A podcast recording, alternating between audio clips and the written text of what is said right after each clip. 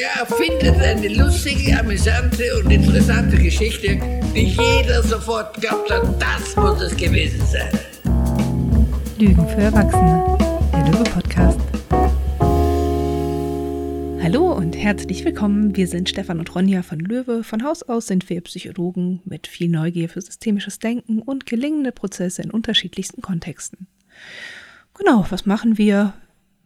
Naja, wir versuchen schlauen Menschen zu helfen, sich ein bisschen weniger dumm zu verhalten. Und in diesem Podcast diskutieren und beantworten wir, ja, manchmal beantworten wir sie, sie tatsächlich. Also, wir diskutieren und beantworten Fragen von unseren Teilnehmerinnen aus Weiterbildung, Coaching, Therapie und Supervision. Hallo Stefan. Hallo Ronja, ich grüße dich. Hi. So. So. Wir haben eine Teilnehmerfrage. Und zwar von der Katrin. Mhm. Katrin fragt nämlich, beziehungsweise hat schon vor einiger Zeit gefragt, so ein großes Thema hatten wir schon länger auf der Liste. Und zwar fragt sie, wie verbinden sich systemische Haltung und Gesundheitswesen beziehungsweise Psychotherapie als Kassenverfahren? Sie schreibt, bisher habe ich noch keine befriedigende Antwort bekommen. Vielleicht gibt es schlicht keine, aber man kann ja immer mal wieder fragen. Was ich schon eine sehr schöne Haltung finde. Absolut, ja. Herrlich. Also systemische Haltung und Gesundheitswesen. Mhm. Genau. Ja, Du hast das Ganze ein bisschen vorbereitet. genau. Wie hast du das denn vor anzugehen?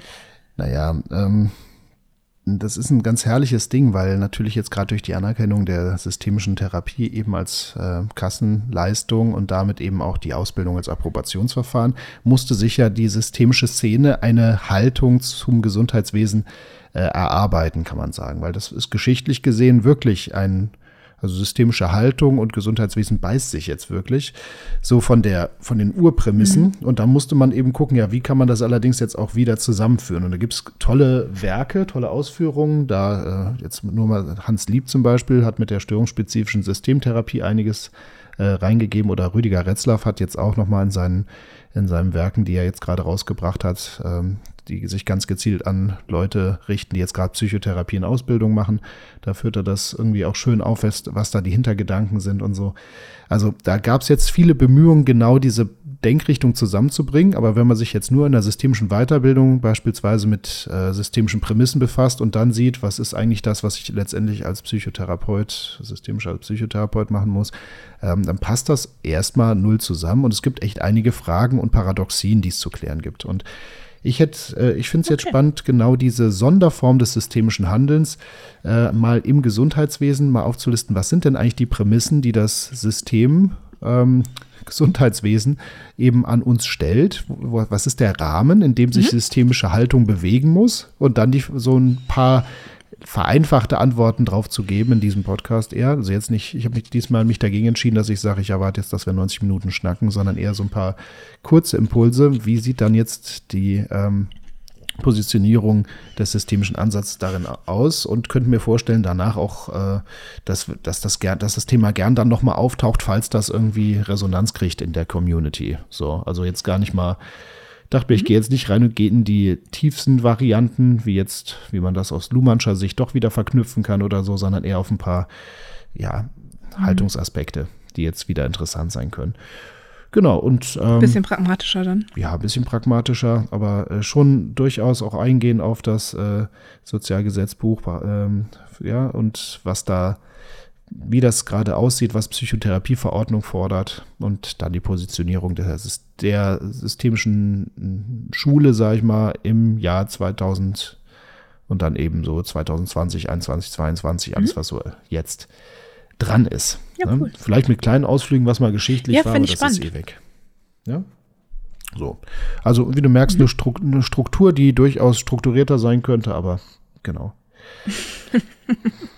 Gut. Aber wir waren auch schon unstrukturierter. Das wollte ich auch gerade sagen, ne? Im Zweifelsfall hilfst du mir. Dann wollen wir mal gucken.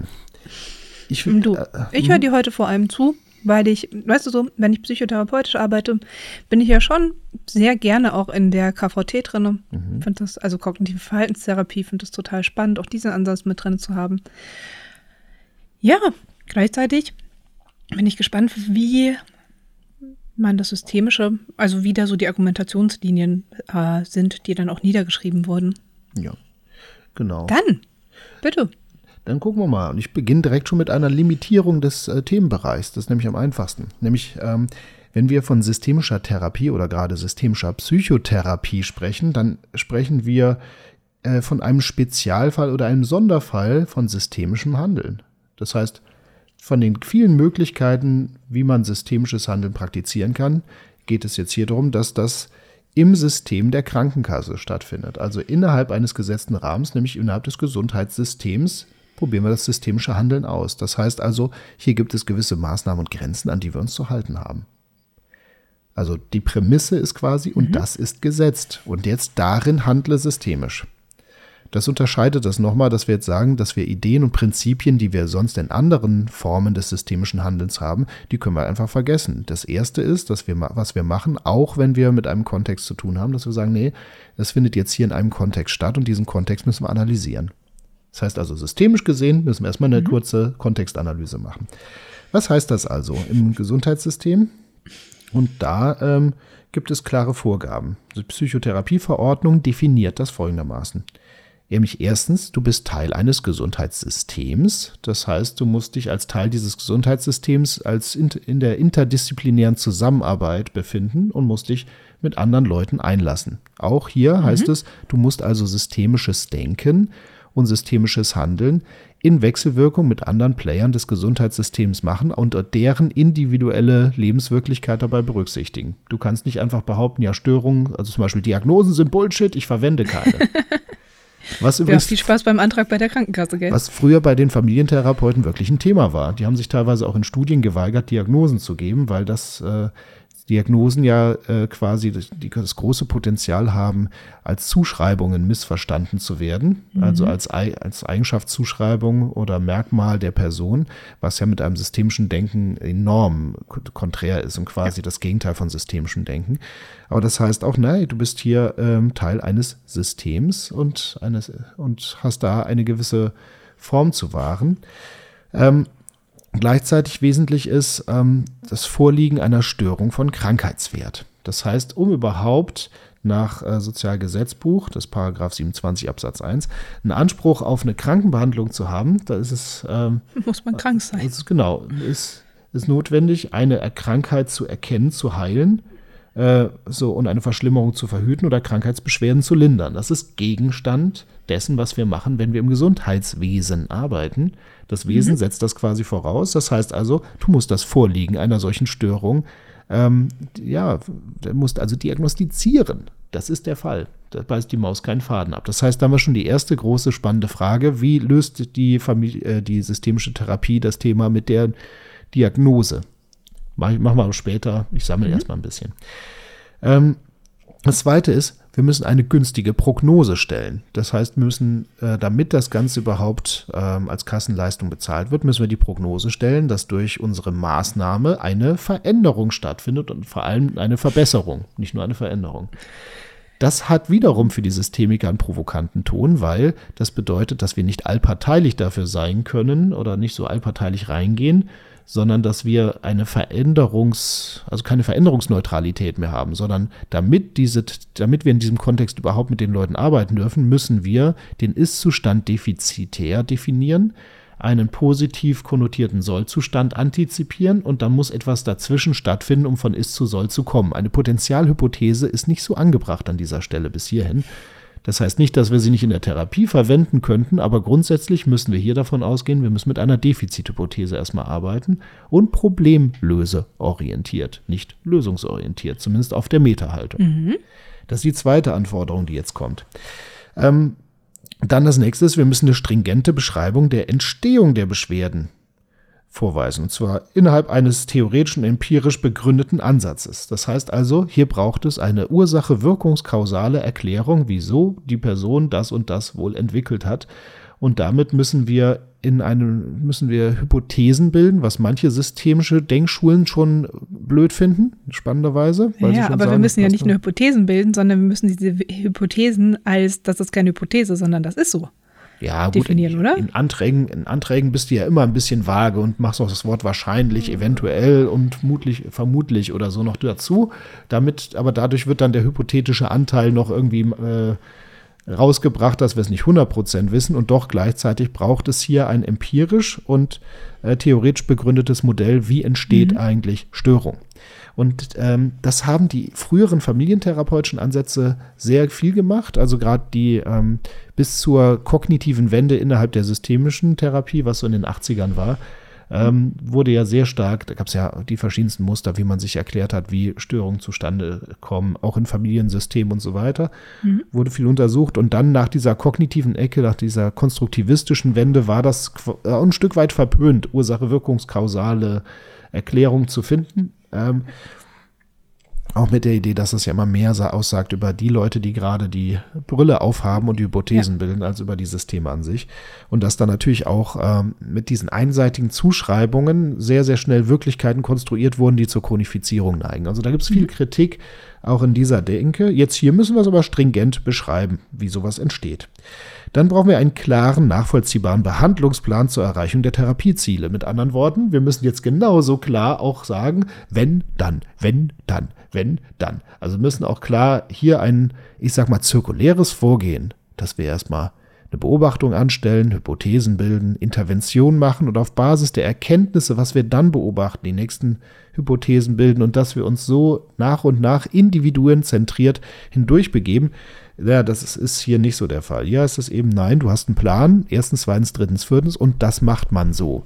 Und mhm. das, dieses Vorgehen ist natürlich mit einer, sage ich mal, eher zirkulär bestimmten, kleinschrittigeren, individuenzentrierteren Haltung, wie es in den meisten anderen systemischen Handlungsfeldern propagiert wird, beißt sich das ebenfalls. Ne? Mhm. So. Und natürlich, ähm, was auch hier eine Rolle spielt, und das darf man gar nicht so vernachlässigen, dass hier auch ganz klar das Thema Honorar und Geld eine Rolle spielen kann. Also dass hier auch festgelegt wird, ne, jedes systemische Feld muss sich mit dem Thema Vergütung, Honorar und so weiter beschäftigen, aber hier ist es sehr festgelegt, wie das, wie das läuft, wer bezahlt. Ja. Und es macht einen Unterschied, äh, ob jemand Selbstzahler ist oder ob jemand eine Leistung von der Krankenkasse gezahlt bekommt. Dann äh, das äh, sorgt für verschiedene Dynamiken, wo auch hier die Frage ist, ähm, das sind alles Rahmenbedingungen, die kann ich nur bedingt bzw. nicht beeinflussen, mhm. die aber die ganze Zeit auf unser Setting wirken, was auch für viele Leute ein Argument war, äh, damals nicht dafür zu sein, dass zum Beispiel systemische Beratung oder Therapie äh, so populär werden, weil mhm. sie dadurch natürlich eigene Freiheitsgrade einschränken. Und es gibt ja auch gewisse, ich sag mal, Themen, wenn man da eine äh, Kosten Wand hat oder sowas. Also zum einen, wer kommt auf, wes, auf Basis wessen Motivation, wie ist es mit Überweisungskontexten, also da gibt es viele Besonderheiten, die Einfluss drauf nehmen, wie wir miteinander arbeiten. Und das ist alles schon geklärt, da hast du gar keine Frage mehr. Merkst vielleicht, wenn ich das so aufführe, ich mache das jetzt absichtlich mhm. so ein bisschen übertrieben, ähm, da sind dann die Reibungspunkte und auch die Argumente, die, sag ich mal, jetzt, jetzt nicht in den Nullern, aber in den Jahren davor auch immer wieder äh, hochkamen und weswegen man eben auch die therapeutische Arbeit da ähm, kritisch sieht und eine Ankopplung ans Gesundheitssystem auch lange nicht wollte. Also nicht mhm. alle, aber einige Leute ähm, waren auch gar nicht scharf drauf, das so zu machen. So. Das heißt, ähm, ja, da würde ich jetzt mir einfach ein paar dieser Aspekte mal rausschnappen und mal gucken, wie ein, wie der Kniff ist, wie die systemische Haltung da aussieht. Und dann vertiefe ich nicht noch tausendfach weiter, weil ich könnte da stundenlang drüber erzählen. Da kann man sehr viel lesen. Und das war auch eine spannende Zeit, dieses, als die Anerkennung der systemischen lange im Raum war. Da war unheimlich viel äh, los in der Welt. Ja. Aber man ein bisschen googeln, da habt ihr ganz viele Artikel, wenn euch sowas interessiert. Genau, erstmal aber, wo bist du denn gerade nach meinem Monolog hier? Och, ich bin da. Ich höre zu, ich entspanne mich hier. Ich freue mich, dass ich heute eher so ein bisschen zuhören kann. Finde ich gut. Und naja, ich freue mich, ich bin gespannt, wie du es jetzt auflöst. Mhm. Denn an der Stelle kann man sich ja immer wieder freuen, zu sagen, ach, ich bin Konstruktivist. Ich kann das sehen, wie es mir passt. Ja. Genau. Und das ist eigentlich auch genau die, die Auflösung, dass man sagt, naja, du kannst immer deine Position zu den Dingen nochmal verändern, nochmal hinterfragen. Beispielsweise schon direkt die Grundthese, sollte die systemische Therapie ein, äh, in, nach den Spielregeln des Gesundheitssystems spielen. Und das und da ist ja keine, das ist ja keine sehr systemische Frage. Ja, wenn man sie eben, so ne? stellt. Also wenn man, wenn man. Vor allem die Antwort Nein wäre. Genau, so. Und jetzt muss man fragen, wie müsste die systemische äh, sich auf die Regeln des Gesundheitssystems einstellen, mhm. um genau. gut wirken zu können. Und was ich hier auch wieder immer ganz, ganz spannend und wichtig finde, ist zu fragen, so dieses, ja, geht es hier um Nützlichkeit oder geht es hier um Richtigkeit? Genau. Und wo kann ja, ich eben sagen, auch mein, genau und wo kann ich auch meinen Katechismus an ein paar Stellen ablegen, um nützlich und wirksam sein zu können? Ja. Also wollen wir einfach zu, weil wir unsere eigenständige Hirnerei oder unsere eigenen Grundannahmen und Wahrheiten so wichtig finden, wollen wir deswegen die Anschlussfähigkeit an ein relevantes, ich sag mal klinisches System verlieren, in dem die Handlung oder systemisches Handeln durchaus wirksam ist. Und das wäre dann, also ist das, der, sind wir bereit, den Preis zu zahlen, nur um äh, diese, ja, diese Ideen äh, reinzuhalten oder sowas. Und das ist eine große Arroganz, das ist schon, das ist schon sehr arrogant, mhm. muss man sagen. Ja? ja? Daher hat die systemische, wenn sie sich selbst äh, hinterfragt, gar keine Wahl, als sich nicht zu fragen, will ich das? Und die Frage, wieso sollst du das nicht wollen, sondern eher die Sache, ähm, ja, wie machst du das möglich? Jetzt mhm. kommt die spannende Teil, der spannende Teil. Wie du sagst, im systemischen Denken, wie müssen die Rahmenbedingungen so gestaltet werden, dass es einerseits ähm, innerhalb des Gesundheitssystems stattfindet, aber genug Eigenständigkeit weiß, dass die Prinzipien, die hinten dran stehen, weiterhin Anwendung finden. Das ist der, das ist das Rätsel, wenn man mhm. so jetzt mal ganz salopp das sagt. Ne? Und da fangen wir mal vorne an, nämlich, tja, Störung von Krankheitswert, Diagnostik. Und dahinter steht ja die Idee mit der Diagnose, okay, ist die Diagnose letztendlich ähm, eine Aussage über den Patienten, die Patientin an sich und gehört quasi dazu. Und äh, da sieht man das aus einer systemischen Ecke anders und hat auch im Bereich der systemischen Diagnostik eine andere Idee. In der systemischen Diagnostik beispielsweise ist es nicht so, dass es eine umfassende Diagnostik mit Klassifikation, Tests und Ratingskalen primär gibt, also dass es darum geht, die Psychopathologie komplett zu erfassen, sondern zu einer systemischen Diagnostik gehört ein Zusammenspiel, dass man mehrere Klärungsgespräche führt, also sowas wie die Ressourcen diagnostiziert. Also die Diagnostik erweitert sich auf Ressourcen, auf das Thema Belastungen, also eben Herausforderungen, in denen sich das Wesen befindet. Auch die Lebensgeschichte ist Teil der Diagnostik, also die Erfassung der Lebensgeschichte und der damit verbundenen Prägungen und Ideen. Ähm, auch die individuellen Muster, also welche Muster die Person mit sich selbst spielt, darüber diagnostizieren wir, als auch die interaktionellen Muster, wie die Person im Miteinander in ihren sozialen Systemen in Interaktion tritt. Und letztendlich auch Anliegen und Auftragsklärung ist Teil der systemischen Diagnostik. Das heißt also, erstmal ist versucht, die systemische dort an den Stellen ihre Schwerpunkte mit reinzubringen. Gleichzeitig muss sie aber trotzdem am Ende auch eine ICD-10-Diagnose mhm. stellen. Da kommen wir nicht drum hin. Und jetzt ist das Spannende, was macht die systemische aus Diagnose? Ich nehme jetzt einfach mal ein Zitat von ähm, Rüdiger Retzlaff. Nämlich Diagnosen sind sprachliche Bedeutungsverdichtungen, sagt er so schön. Also auch hier wird die Haltung wieder deutlich. Diagnose eben nicht als Eigenschaft oder Merkmal einer Person, sondern als sprachliche Bedeutungsverdichtungen als Ergebnis systematischer Beobachtungsprozesse. So. Das heißt, wir geben der Diagnose nun ein kommunikatives Element. Es soll uns helfen, von abstrakt, man könnte sagen Symptom. Ein Symptom kann man ja versprachlichen, damit wir zumindest eine Art Bedeutung miteinander teilen können. Ein Syndrom, also quasi sowas wie psychotisch, könnte ein Zusammenspiel verschiedener, also ist quasi eine Bedeutungsverdichtung, die wir vornehmen auf Basis äh, von Beobachtungen, die wir systematisch durchgeführt haben, nachweisen können. Und die Diagnose an sich, da geht es auch darum, viele Bedeutungen verdichtet zu haben in einem Wort. Ja, wo bist du? Ach du, ich weiß nicht, für mich ist das immer so ein Ding, wo ich mir denke, ja, also natürlich ist eine Diagnose eine Momentaufnahme und nichts, was ewig an einem anhaftet. Also ja. für mich ist Person ist depressiv ungefähr gleichzusetzen mit jemand ist gerade satt. Das mhm. ändert sich auch wieder. Ja. Und letztendlich ist es eine Beschreibung. Ja. Eine Beschreibung von etwas, was man gerade systematisch beobachten kann. Und das ist ein ganz wesentlicher Teil. Sprachliche Bedeutungsverdichtung als Ergebnis systematischer Beobachtungsprozesse. Man wird noch sogar weiterführen, nämlich äh, die von einem, die von äh, darin konsequent geschulten Leuten durchgeführt werden, noch dazu. Also nicht der Laie diagnostiziert, So, und diese systematischen Beobachtungsprozesse heißt, ich muss auch nachweisen, wie ich da drauf gekommen bin. Also nicht einfach nur äh, Augenschein, ah, das ist irgendwie so wie bei und das passt schon, sondern welche, also du, welche systematischen Beobachtungen hast du, die du jetzt sprachlich verdichtest in die Bedeutung einer Diagnose? Was ja auch Das immer ist- der Grund ja. ist, warum, wenn ich die Dinge diagnostiziere, ich nach Beispielen frage. Ja, ja, So, ganz klar. ne? Also so, mit jedem Symptom fragst du nach, also Antriebslosigkeit, ah, ich, ich bin so antriebslos, Woran ah, zeigt sich das? Wann Antriebslosigkeit. merken Sie das? Genau. Woran machen Sie konkret Ich fest, dass das so das sei? zwanghaft. Woran Der gute, das, das gute alte Beispiel von der Patient ist narzisstisch. An welchem konkreten Verhalten machst du fest, dass das so ist? Ich fühle mich Was nicht wohl, wenn er da beobachtet? ist. Genau, was hast du beobachtet? Ne, dass du. Hm. Und das ist so diese Idee, die für unser eins jetzt total billig ist, auch für die Leute, die jetzt wahrscheinlich hier in diesem Podcast unterwegs sind. Aber das ist natürlich, beißt sich das sehr, wenn man jetzt, also die, ich bin ja auch bei der Psychotherapeutenausbildung, habe ich ja mit den jungen Leuten zu tun.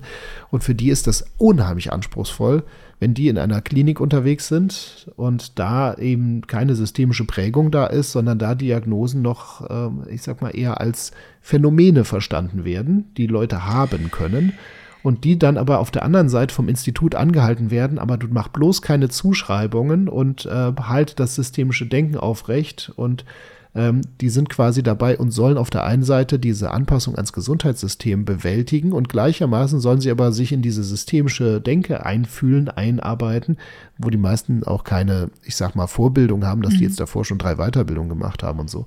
Und denen geht's aus meiner Sicht mit diesem Punkt deutlich, deutlich schlechter als jetzt zum Beispiel jungen Verhaltenstherapeutinnen oder so, die da in der Ausbildung sind, weil da der Anspruch von der, von der Denkschule nicht so ist, halt, stopp, Vorsicht, falle denen nicht am Heim. Das ist äh, schon durchaus herausfordernd. Udo, ich würde da tatsächlich aber auch unterscheiden. Also Mhm. bei uns am Institut, ähm, wo ich die Verhaltenstherapie-Ausbildung mache, habe ich schon auch sehr den Eindruck, dass da immer wieder darauf aufmerksam gemacht wird, beispielsweise Depression ist kein Hirndiabetes, sondern Mhm. hat viel mit dem Verhalten von Menschen zu tun. Nicht die Depression macht, dass der Mensch sich auf eine Art und Weise verhält, sondern weil der Mensch sich auf eine Art und Weise verhält, beschreiben wir ihn zusammengefasst als depressiv. Ja. So. Genau. Also zusammengefasst kann man sagen, ne, also Diagnosen sind nicht per se gut oder schlecht. Das wäre ja auch schon wieder äh, eine recht unsystemische Betrachtung. Es kommt sehr darauf an, wie man mit ihm umgeht. Und wenn man sie betrachtet, eben als Maß zum Beispiel für Beeinträchtigung oder Limitierung von Freiheitsgraden in der Lebensgestaltung, dann können wir natürlich auch sagen, gut, dann ist es gerade ein Maß, aber es geht um Freiheitsgrade, es geht um Limitierungen. Und dafür ist es so wichtig, dass diese systemische Diagnostik sich auf die vorher genannten Felder auch erweitert und genauer prüft, was da ist. Ja? Genau. Sollte man an der Stelle noch den Vortrag von Fritz Simon erwähnen? Ach, Wozu doch Diagnosen? Ja, dann, der ist Genau. doch auch super. Schöner Den Vortrag von Fritz. Simon, genau zu diesem Thema Diagnosen. Mhm. Findet man auf YouTube, Spotify. Genau, da ist der auch wieder unterwegs. Ja, also das, äh, was natürlich auch spannend ist, dass man über Diagnosen genauso auch mit den Klienten, Patienten redet. Also dass man mit denen auch drüber spricht, was, wie verstehen wir die, äh, die Diagnose? Denn ähm, die Stigmatisierung von außen ist das eine Thema bei solchen Zuschreibungen. Das andere ist natürlich auch die Selbststigmatisierung. Also dass Leute selber Diagnosen zum, zu ihrer Identitätsstiftung nehmen, was natürlich dann einerseits nützlich sein kann. Es gibt auch Szenen, wo man sagen würde, ach, das ist ganz spannend, wenn man Leuten sagen würde, ah, sie haben eine Diagnose, das würde was auflösen. Und äh, an anderen Stellen würde es eher chroni zur Chronifizierung beitragen und zur Nichtveränderung. Und eben genau damit bewusst umzugehen und Leuten zu sagen, so, hey, ähm, man kann das, also wie können, wie verstehe ich jetzt gerade das als Diagnose? Nämlich eben gerade als, wie zum Beispiel Maß für Beeinträchtigung, Limitierung von Freiheitsgraden und in der Lebensgestaltung. Und genauso, dass äh, ich das zum Beispiel variabel, veränderbar erlebe, so wie du es vorhin schon gesagt hast, dass eine Diagnose auch wieder verschwinden kann, wenn sie, wenn die entsprechenden Aspekte nicht mehr beobachtbar sind. Aber manche Leute denken, hast es einmal, hast es, ja, so wie Deutscher oder sonst was. Weißt du, weißt du, was ich da aber auch einen der schönsten Dinge an Diagnosen finde? Mhm. Man kann es für beendet erklären. Ja, super. Ich erinnere mich an die Geschichte von einem Freund, der hat eine Psychotherapie gemacht, hatte auch die Diagnose Depression bekommen und war danach irgendwann mal einfach nur traurig. Und dadurch, dass aber die Therapie beendet war und auch gesagt wurde, so, Depression ist jetzt vorbei, hat er dann gemeint so dieses, und dann dachte ich mir, ja, aber ich bin ja nicht depressiv, ich bin einfach nur traurig. Mhm. Schön. Und es war, war schön, wie so die Diagnose auch einfach den Rahmen gegeben hat, welche Bedeutung man jetzt was zuschreiben kann. Ob man antriebslos ist oder einfach nur mal einen faulen Morgen hat. Ja, Ob man traurig ist oder depressiv wird. Ah, genau. Ja, aber das ist genau diese Unterscheidung, die dann ja auch mit den Klienten wichtig ist. Da sitzt jemand da und sagt, oh je, ich habe das und das und das getan. Ja, ist das, das ist jetzt die Beobachtung. Und ist diese Beobachtung eine Diagnose oder ist die Beobachtung, kann man dem einen anderen Namen geben? Wie beispielsweise, ja, ich habe einen scheiß Tag.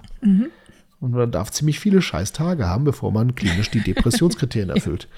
Ja, da kannst du eine ganze Woche scheiße drauf sein. kannst So. sogar 13 Tage scheiße drauf sein. Ja, genau. Ja. Ab So. Tag 14, uiuiui. Da müssen wir mal gucken, aber selbst, selbst dann, ne?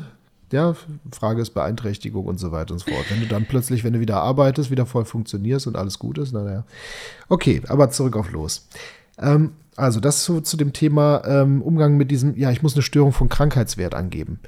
Da vielleicht auch noch interessant ist, dass die Diagnose auch als kommunikative Richtung, Richtung, okay, das gehört halt dazu, in diesem System so und so zu kommunizieren, das braucht es dort. Aber das heißt nicht, dass ich äh, jetzt mit den Leuten, die es betrifft, genauso kommuniziere. Wo ich auch sage, ja, das ist ein kommunikativer Aspekt, den braucht es eben, das ist eine der Spielregeln hier. Aber das heißt ja nicht, dass wir dann dieselbe äh, Aufladung und Bedeutungsgebung verwenden müssen, weil das ist nicht vorgeschrieben. Wir müssen nur eine Diagnose abgeben. Ja, Ja. und gleichzeitig erlebe ich es auch immer wieder, dass wenn ähm, Patienten vorher bei einem anderen Therapeuten waren, die wirklich sagen, und ich habe gar keine Diagnose gekriegt. Ja, Oder mir wurde das nicht gesagt. Also zu diagnostizieren und das so zu machen, dass es für den Patienten sinnvoll wirkt, was man da tut, macht auch einen Kompetenzgewinn im Erleben des Gegenübers häu- häufig. genau. Ja.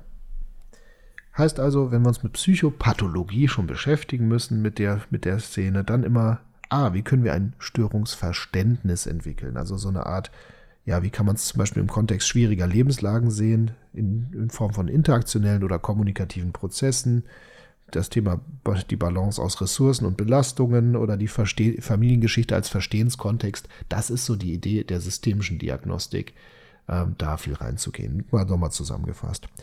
Gut, jetzt bin ich beim nächsten Punkt, ne? nämlich die hinreichend günstige Prognose und das Thema der Veränderungsneutralität. Hier ist es auch herrlich, dass man sagt, naja gut, in dem Moment, wo ich, also ich habe jetzt hier die Rolle einer Psychotherapeutin. Und Rolle ist immer definiert als die Summe der Erwartungen, die an mich gestellt wird. Das ist, wiederhole ich jedes Mal. Ähm, und die Rolle, die an mich gestellt wird, ist, dass ich jetzt äh, als Psychotherapeutin arbeite. Und diese Rolle, die beginnt damit, dass wir grundsätzlich an einer Veränderung interessiert sind oder dass wir darüber reden, ob eine Veränderung stattfinden soll oder nicht. Na, also das ist ja die Sache. Soll jemand klar definiert ist und sagt, ich möchte nichts verändern, ich möchte beibehalten und ich will Unterstützung dabei, dass ich da noch chronifiziere oder da in der Sache drin bleibe, dann ist es so, dass ich sage, ja, ich kann Ihnen das gerne zugestehen. Das heißt, ich bleibe hier veränderungsneutral im Kontakt mit dem Kunden. Ja, Sie können sich das, äh, also nicht, Sie müssen das jetzt machen. Aber ein, das, äh, dieser, in diesem Rahmen hier kann ich leider nur das und das und das anbieten. Nämlich Psychotherapie kann ich Ihnen nur anbieten unter der Bedingung, dass wir darüber sprechen, wie es wäre, wenn Sie was verändern. Also das heißt dann, ähm, naja, werde ich, berate ich Sie, unterstütze ich Sie beim Decision Making, dabei, äh, dass Sie das abwägen. Wenn Sie aber entschieden wären, dass Sie nichts verändern wollten, dann rutscht auch, dann äh, ist, ist diese professionelle Beziehung halt quasi vorbei, weil diese professionelle Beziehung ist definiert dadurch, dass sie eine, einen Fortschritt haben möchte, aber dabei da überlasse ich das meinem Gegenüber. Das heißt also, nicht ich, nur weil ich jetzt Therapeutin bin, mache auf einmal Druck und bin auf einmal selber total begeistert für Veränderung. Ja. Aber dann muss ich halt die Therapie beenden. Das heißt also, hier bleibe ich quasi allparteilich und verzichte halt auf die Ausübung meiner Rolle, was aber ehrlich gesagt in so ziemlich jedem anderen systemischen Kontext genauso ist. Du bist nämlich immer in einer Rolle. Genau, und zwar auch in jedem anderen Beruf. Also hier kann man ja auch mal wieder das äh, Buch, was man von einer Bäckerei-Fachverkäuferin lernen kann, aufschlagen. Indem man liest, es kann ihnen egal sein, ob jemand Brötchen kauft oder nicht, aber wenn jemand keine Brötchen kaufen will, hat er nichts in der Bäckerei verloren. Wenn er auch keine Ja. Brezeln, kein Brot und keine Kreppel haben will. Genau. So. Ist dann so dieses, Also, sie sind weiterhin okay, aber das hier ist nicht unser Kontext. Genau. So, heißt also, wenn, es gibt ja auch die, die, also es gibt Pfarrer, die, die sagen, ja, dann seien sie halt nicht christlich, aber warum kommen sie dann in den Gottesdienst? Ja, genau. Und so ähnlich ist, also deswegen, wenn man ein bisschen drüber nachdenkt, ist dieses Thema ja äh, nicht verändert, also dieses Thema nicht veränderungsneutral zu sein, nö, ist nicht der Fall. Du kannst trotzdem knallhart ähm, veränderungsneutral dorthin setzen und beendest halt die Zusammenarbeit, wenn es nicht passt. Mhm. Wie du es aber auch machen würdest äh, in anderen, äh, wie bei einer Beratungsstelle auch oder bei, einer Maß, äh, bei anderen Maßnahmen, ja. Ja.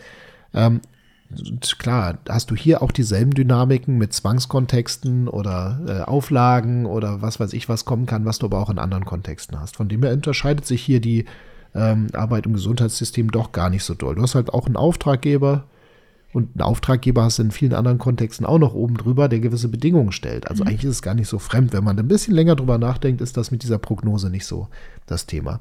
Was schwieriger ist an dieser These mit, es braucht eine günstige Prognose, ist natürlich das Thema einer Defizithypothese.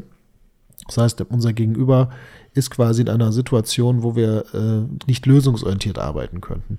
Und das ist auch genauso wenig, äh, hält sich das, wenn man ein bisschen länger drüber nachdenkt. Weil, ähm, naja, auch in der Lösungsorientierung arbeiten wir auch mit Zielen, mit Ideen, mit Visionen, mit einer Richtung, wo die Person gerne hin möchte. Und es geht ja nicht darum, dass die Person schon alles gut kann und alles gut macht und eigentlich schon super ist. Ole, ole. Das wäre ja fast schon eine Invalidierung. Jemand kommt um die Ecke, nimmt Geld in die Hand, setzt sich hin, hat den Aufwand gemacht, setzt sich hin und man sagt ihm einfach nur, ist doch toll, wie es ihm geht. Das ist ja auch nicht Lösungsorientierung. Nee. Also es geht schon darum, dass ein Veränderungswunsch da sein kann. Der Unterschied ist eben, Potenzialhypothese ist ja nicht, die Person ist, äh, ist super so, wie sie ist, sondern sie hat alles schon in ihrem Erlebnisrepertoire, was sie benötigt, um weiterzukommen. Und das kann man hier genauso machen. Man kann jetzt natürlich sagen, wir behandeln die Leute, was so äh, wieder mal heißt, wir sagen denen, wie es läuft. Oder wir verstehen uns eben hier als äh, Leute, die eben, wie ich sagte, beraten und unterstützen bei Entscheidungsprozessen und so fort. Das heißt, diese Dienstleistungshaltung, die, auf die die Familientherapie oder die systemische ja so stolz ist, lässt sich hier gut weiterführen. Heißt halt aber auch, äh, man sollte sich überlegen, wenn man eine systemische Therapie macht und eher direktiv geführt werden wollte, das geht unter der Prämisse, dass man das sehr explizit auch äh, kommuniziert und dann jemanden findet, wo man sagt, ja, okay, wir äh, finden hier gewisse Spielregeln. Ähm, aber sonst wird man tendenziell äh, eher auf die Augenhöhe pochen, Mhm. auch als Therapeut. Und wird sich nicht zu leicht auf dieses, ich sag mal, Eltern, äh, auf eine Eltern-Kind-Dynamik einlassen. Ne? Ja, wobei das auch andere therapeutische Schulen ganz unterschiedlich handhaben. Ja. Ja. Ja. Genau. So, aber das heißt, die hinreichend günstige Prognose, na gut, ja, aber ehrlich gesagt, auch hier, wenn man rauszoomt, äh, würde jemand eine Beratungsstelle besuchen oder schulpsychologischen Dienst in Anspruch nehmen, würden wir eine Familienhilfe irgendwo hinschicken, wenn wir nicht doch irgendwie sagen würden, es geht doch darum, eine Prognose in eine Richtung einer gewünschten positiven Veränderung zu bewirken. Ja. Dann, was natürlich auch noch ein Thema ist bei der Prognose oder bei dem Thema Veränderung, ist natürlich die Erwartung, mit der wir umgehen müssen. Also das Bild von Psychotherapie, was ich sage mal in der Gesellschaft gelegentlich existiert, aber auch selbst bei ähm, Angehörigen, bei Patienten und manchmal sogar bei Behandlern. Nämlich diese Idee, dass wann kriegt, braucht jemand Psychotherapie? Ja, jemand ist irgendwie aus dem Tritt, jemand ist nicht bei sich, jemand fühlt sich nicht gut, jemand kann nicht arbeiten gehen, kann dementsprechend keine sozialen Leistungen hinkriegen, erfüllt Erwartungen nicht. Ähm, so ist mit sich und der Welt und irgendeiner Art und Weise in der Disbalance und dann geht man in die Psychotherapie, das ist quasi so eine Kiste, da geht man Da rein wird man und dann hörst du behandelt. Genau, dann hörst du nur Schepper, Krach, Bumm, Krach, Schepper, Säg, Analysier, keine Ahnung. Und dann kommt die Person raus und fühlt sich gut, äh, ver verhält sich korrekt, denkt richtig, äh, hat ihre Emotionen gut im Griff, äh, ver- verhält sich in der Interaktion korrekt, kann ihre Aufgaben wahrnehmen, kann ihre Pflichten wahrnehmen, kann ihre Rollen erfüllen, äh, stört niemanden mehr und so weiter und so fort. Das ist ja dann sowas, ja, aber dann schicken wir den in Therapie. Und das ist selbst unter Kollegen manchmal ganz interessant. So, okay, äh, gehen Sie mal zu der Frau so und so, da weint eine, die geht mal zu Ihnen dahin, machen Sie mal, dass das besser wird. Also, und das ist natürlich diese, diese Art von Prognose, die manchmal Angehörige ganz häufig haben. Okay, also das Störende soll verändert werden, aber der Rest der Person soll so bleiben, wie er ist, soll bloß nicht angerührt werden, ja, schön isoliert. Aber auch, äh, was im kollegialen Kreis immer wieder so die Idee ist, ja, die machen dann, dass das so und so passiert. Und so ein bisschen ist die These vom Gesundheitswesen natürlich ähnlich drauf. Nämlich, wir haben keine Ahnung, was ihr da macht, ihr kriegt Geld dafür, sorgt dafür, dass den Leuten so besser geht. Und auch Patienten denken ja, sie gehen in die Therapie rein, Wahrscheinlich ist da sogar ein Stuhl. Manchmal macht man auch Hypnose, damit man gar nichts mitkriegen muss. Und wenn man rausgeht, geht es einem besser. Und das ist eben genau dieser, äh, das steckt da alles so mit drin. Aber das ist dieses Thema, weswegen es auch so Auftragsklärung, Anliegenklärung Teil von Diagnostik ist und so weiter. Ja, aber gut. Das fand ich nochmal erwähnenswert. Ja, wobei ich da auch sagen würde, ja. auch das findet sich in anderen Therapieschulen. Also ja, so, so, so Sätze wie, also Sie kommen einmal die Woche für eine Stunde hierher. Das ist ein bisschen, als würden Sie, stellen Sie sich mal vor, würden Sie mit dem Zähneputzen so machen. So, Sie gehen doch zweimal im Jahr zum Zahnarzt, das muss doch genügen. Nee, nee, nee. Es geht ja. um die Routine, nee, nee. um den Alltag. Hier kriegen Sie die Impulse dafür. Vielleicht verpasse ich Ihnen auch meine psychische Zahnreinigung, aber Zähneputzen müssen Sie trotzdem noch. Das Verhalten umsetzen, Klar. das Sie gerne äh, umsetzen wollen und das Üben, Tun, Machen, da merkt man die Verhaltenstherapeutin, es wird geübt. Ähm, ja, das liegt dann trotzdem noch bei Ihnen. Genau. Wobei ich dann genauso noch ergänzen wollte, was wir ja gerade machen, ist nicht, wir versuchen nicht die systemische Therapie in, äh, im Kontrast zu, anderen, zu oder ja. die Alleinstellungen und die Besonderheiten zu anderen Schulen darzulegen, sondern jetzt geht es ja eher darum, wie kann dann eigentlich das Gesundheitssystem in einer systemischen Haltung betrachtet werden. Ähm, und Klammer auf, ähm, die Dinge, die ich jetzt mit einer systemischen Haltung sage, sind natürlich nicht irgendwelche neuen innovativen Aspekte. Die haben andere therapeutische Schulen, die, sage ich mal, auch, sind ja auch nicht einfach nur äh, Äffchen, die dann äh, brav sagen, alles klar, ich pathologisiere jetzt alles oder so. Die müssen ja auch mit ihren Menschen am Ende klarkommen und auch bekömmliche Strukturen entwickeln. Das heißt also, ähm, wenn äh, Psychotherapien nicht in gewisser Weise bekömmlich und viabel wären, würden sie ja nicht gut funktionieren. Deswegen müssen auch andere Schulen natürlich ihre Strömung, Ansätze und so weiter haben. Also von dem her bin ich gerade auch gar nicht im mhm. Kontrastieren mhm. drinne, sondern wirklich auf die Frage, wie kann man jetzt richtet sich jetzt fast auch weniger an die Therapeutin, sondern an die, die sagen, mhm. hm, komisch. Gut, und ähm, die anderen Punkte hatte ich jetzt gerade auch schon so ein bisschen mit drin. Also wenn man es darum geht, ich muss die Entstehung von Beschwerden beschreiben oder das auch empirisch begründen. Naja, das hatte ich ja gerade schon gesagt, dass wir eben sagen, gut, Störungs-, also Lebenslagen, äh, Kommunikations-, Interaktionsprozesse. Da kann man schöne Modelle haben, gibt es auch schöne Studien zu, da kann man schön was herleiten. Und auch die Balance von Ressourcenbelastung ist evidenzbasiert gut gesetzt. Und Familiengeschichte als Verstehens, äh, als Verstehenskontext und sowas alles, daraus lässt sich mhm. das sehr schlüssig herleiten. Das ist also auch kein großes Zauberwerk. Und auch der Behandlungsplan, ähm, hier geht es ja darum, dass man das auch ableitet aus genau diesen Ideen. Also, dass man sagen kann, spannend, wenn man jetzt, also man setzt verschiedene Hypothesenbrillen auf und schaut daraus, wie ein Plan aussehen könnte. Also, wenn man beispielsweise von den schwierigen Lebenslagen hergeht, wie könnte man jetzt sagen, die Bewältigung dieser die interaktionellen Probleme, auch wenn jemand mit, wie sich jemand mit sich selbst äh, interagiert, daraus lassen sich Ideen ableiten, genauso eben so Kommunikationsprozesse und Interaktion nach außen. Da lassen sich Ideen ableiten, wo Klärungsprozesse oder eine Aktualisierung der ähm, zwischenmenschlichen Dynamik vorgenommen werden könnte. Und genauso auch bei Ressourcen. Ressourcen lassen mhm. sich wieder aufbauen oder freilegen oder dazuholen. Belastungen lassen sich eventuell durch die Haltung zu denen anders bearbeiten. Ähm, das deckt sich doch ganz gut mit dem, wie wir auch in anderen Kontexten arbeiten. Das ist kein Widerspruch. Also Behandlungsplan, da muss man ja natürlich auch noch sagen, es ist immer die Sache, keine ähm, keine Krankenkasse wird nachher herkommen und sagen, halt, Moment mal, Sie haben ja an der Stelle so und so nicht bei Sitzung 18 in, sind Sie in die und die Richtung gegangen, sondern haben stattdessen was anderes gemacht. Also auch die Krankenkassen äh, agieren schon nach dem Prinzip, äh, na, also Inkonsistenz ist eine Form von Weisheit. Äh, da ist es ja nicht so, dass man den Plan einhält und dann muss man dann für nächste Zeit genau nach dem Schema arbeiten. Das macht keine Therapieschule. Und da gibt es auch keinen Kontrollmechanismus. Sage ich jetzt an alle die, die das vielleicht ein bisschen überbetonen wollen und auf Krawall gebürstet sind. Ja, da kann mir ja gleich, wie soll das denn gehen, ein Plan? Erstens, wir planen immer wieder. In sämtlichen systemischen Denkschulen planen wir, außer du machst vielleicht so mediale Arbeit und sitzt dann quasi da und redest gar nicht miteinander.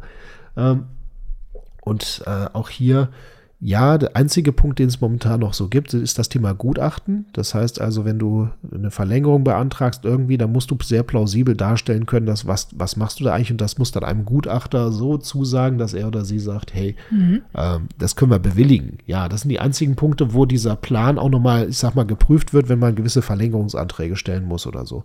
Und auch hier geht es darum, wie kann ich eine Geschichte erzählen, die wieder plausibel ist. Diese Gutachterin kommt dann nicht plötzlich vorbei und sitzt bei dir und prüft dann genau deine Akte oder sowas. Dafür bist du eben eine approbierte Therapeutin, approbierter Therapeut und du hast eine, äh, du hast eine Heilkundeerlaubnis und dann wird dir auch gewissermaßen unterstellt, dass du das in gewisser Weise einschätzen kannst.